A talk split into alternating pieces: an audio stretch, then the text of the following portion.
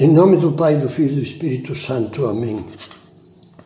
Vinde, Espírito Santo, enchei os corações dos vossos fiéis e acendei neles o fogo do vosso amor.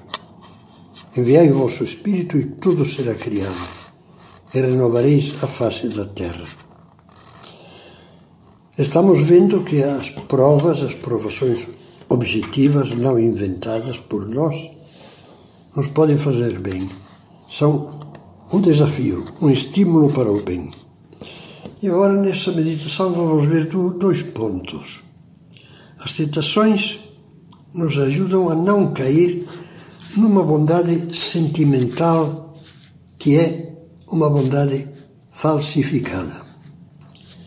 E nos ajudam também a não estar, por assim dizer, no mundo da lua.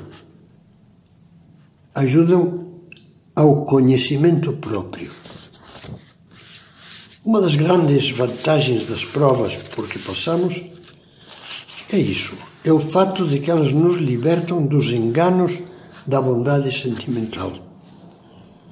As virtudes não consistem em sentimentos, e menos ainda em sentimentalismos, mas em bons hábitos práticos, que devem ser vividos em todas as circunstâncias, favoráveis ou adversas.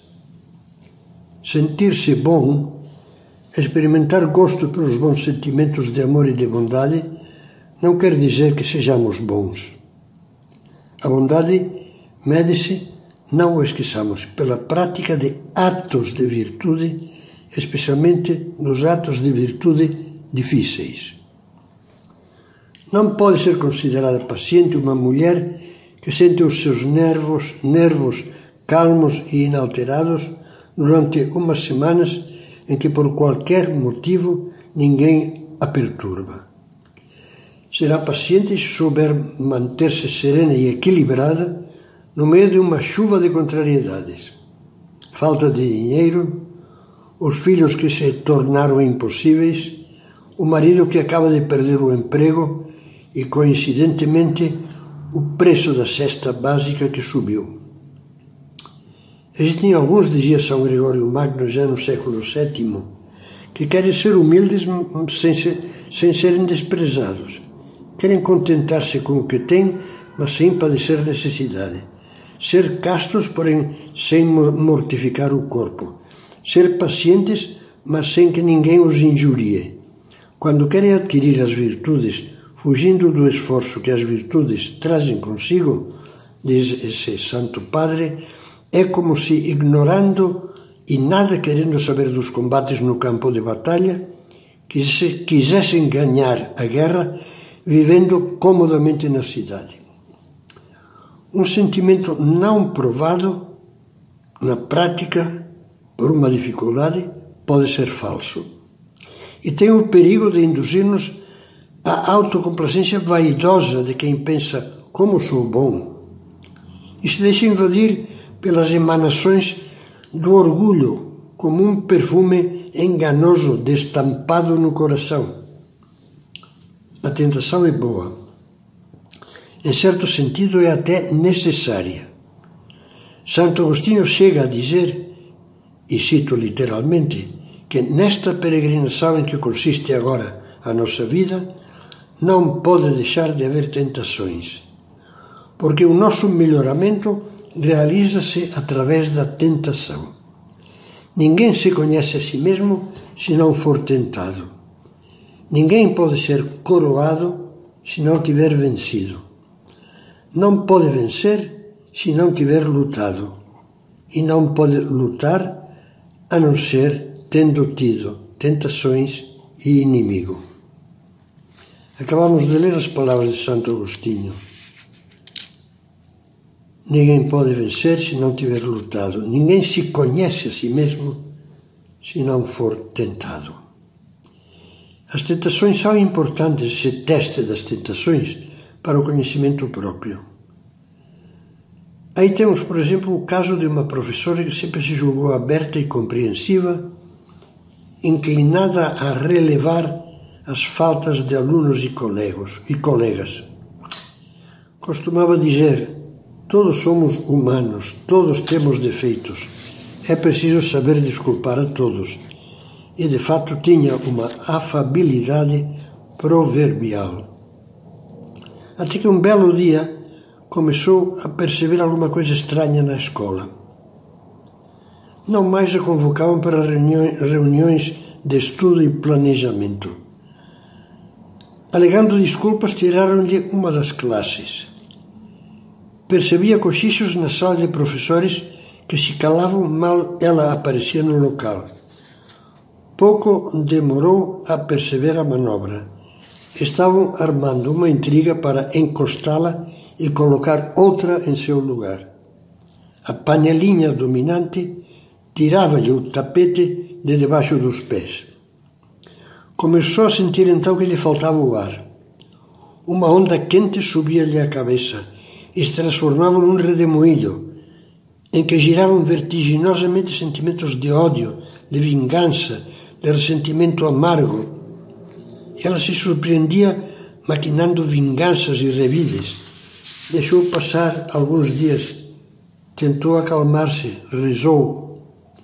Então percebeu que no momento da prova, a sua compreensão proverbial se revelava mais fraca do que ela imaginara. Sentia-se como que incapaz de viver na hora da verdade, na hora do problema, o que ela sempre apregoara. E assim a tentação do ódio e do rancor fizeram-na cair em si. Teve que enfrentá-la. Restava-lhe um caminho muito difícil. Sem dúvida, teria que defender a sua causa, que era justa, com os meios lícitos, honestos ao seu alcance, mas sem admitir que o ódio, a inimizade ou o espírito de vingança se apossassem do seu coração.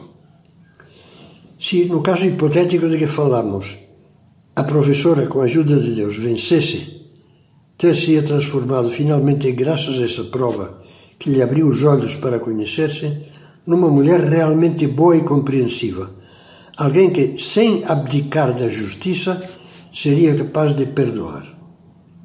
Nas palavras que citávamos antes, Santo Agostinho agradece ainda ao inimigo o favor que nos presta, permitindo-nos a vitória.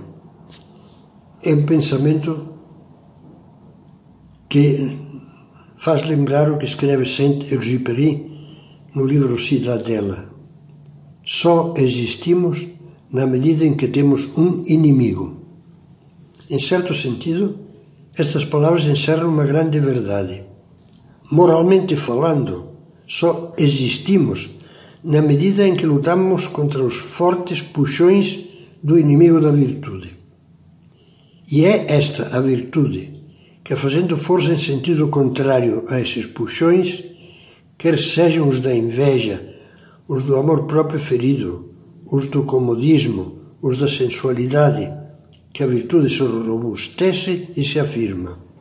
Em suma, podemos afirmar que um dos benefícios das provas é revelar-nos a fraqueza das nossas virtudes. Com isso, as provas ajudam-nos a fazer uma coisa que nos é muito necessária. Primeiro, rezar mais, pedir mais a Deus percebendo que sem a graça de Deus não conseguimos nada, não nos sentirmos triunfadores como se fosse um mérito nosso. E depois colocar a luta pelo aprimoramento, aprimoramento moral lá onde é realmente necessária.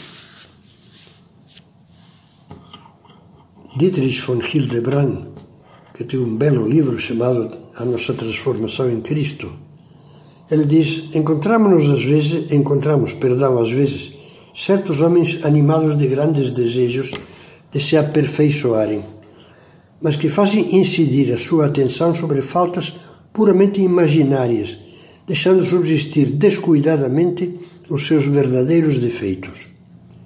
Quanta boa vontade mal baratada, quantas energias perdidas, quanto tempo desperdiçado se nos entretivermos a lutar contra moinhos de vento, procurando as nossas faltas onde elas não estão. Muitos, muitos julgam descobrir os principais perizo, perigos perdão, onde nada os ameaça e passam por alto os verdadeiros riscos.